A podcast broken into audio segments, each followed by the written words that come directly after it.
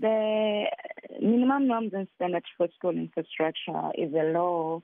In simple terms, when we speak with our high school going learners, we actually say it's a law that determines um, what makes a school a school, be it about everything related to the infrastructure of the school, be it about toilets, um, class, the size of the classroom, um, libraries, laboratories, school field, school halls, everything, um, fencing everything that makes a school a school and an adequate school.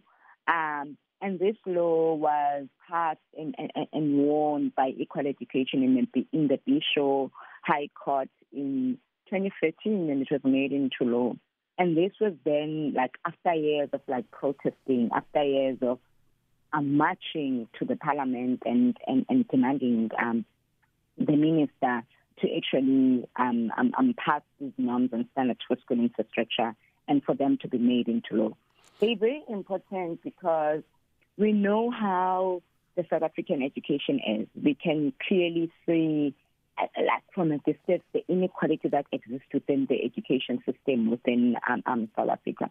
Hmm. So these norms are able to make sure that um, schools are built and, and, and schools are actually um, have adequate infrastructure, but they also ha- able to make us hold the DBE um, accountable because this is now law, right? Mm. But in this same law, it had different deadlines, a timeline. I want to make an example. In 2016, we had um, there was a deadline of the eradication of pit latrine toilets um, and making sure that there's water and sanitation in schools. And in 2020, there was another deadline that spoke to water sanitation, school connectivity, um, and school fencing. And then in 2023, there is a deadline that speaks to every school in South Africa should have a library or a laboratory. Um, mm. a library and the laboratories in their own schools. Mm-hmm. And the 2030 speaks to everything um, a school that must have from 2016 deadline, 2020 and 2023, and it's adding on in terms of school mm-hmm. field, school halls, everything that would make a school yes. a school. So, um, so yeah. what are now the proposed changes, and why do you think the Basic Education Department is pursuing them? I mean, I want to firstly say, um, so the proposed changes, one of the biggest proposed changes, it was for um, the 2030 um, deadline to actually not be there. So the erasing of the different um, um, deadlines that are there. Um, and I think for us, it was a question of it's been already, um, it's going to be already 10 years now, and the DBE has failed us to even um, um, deal with and implement the 2016 deadline of pit latrine toilets.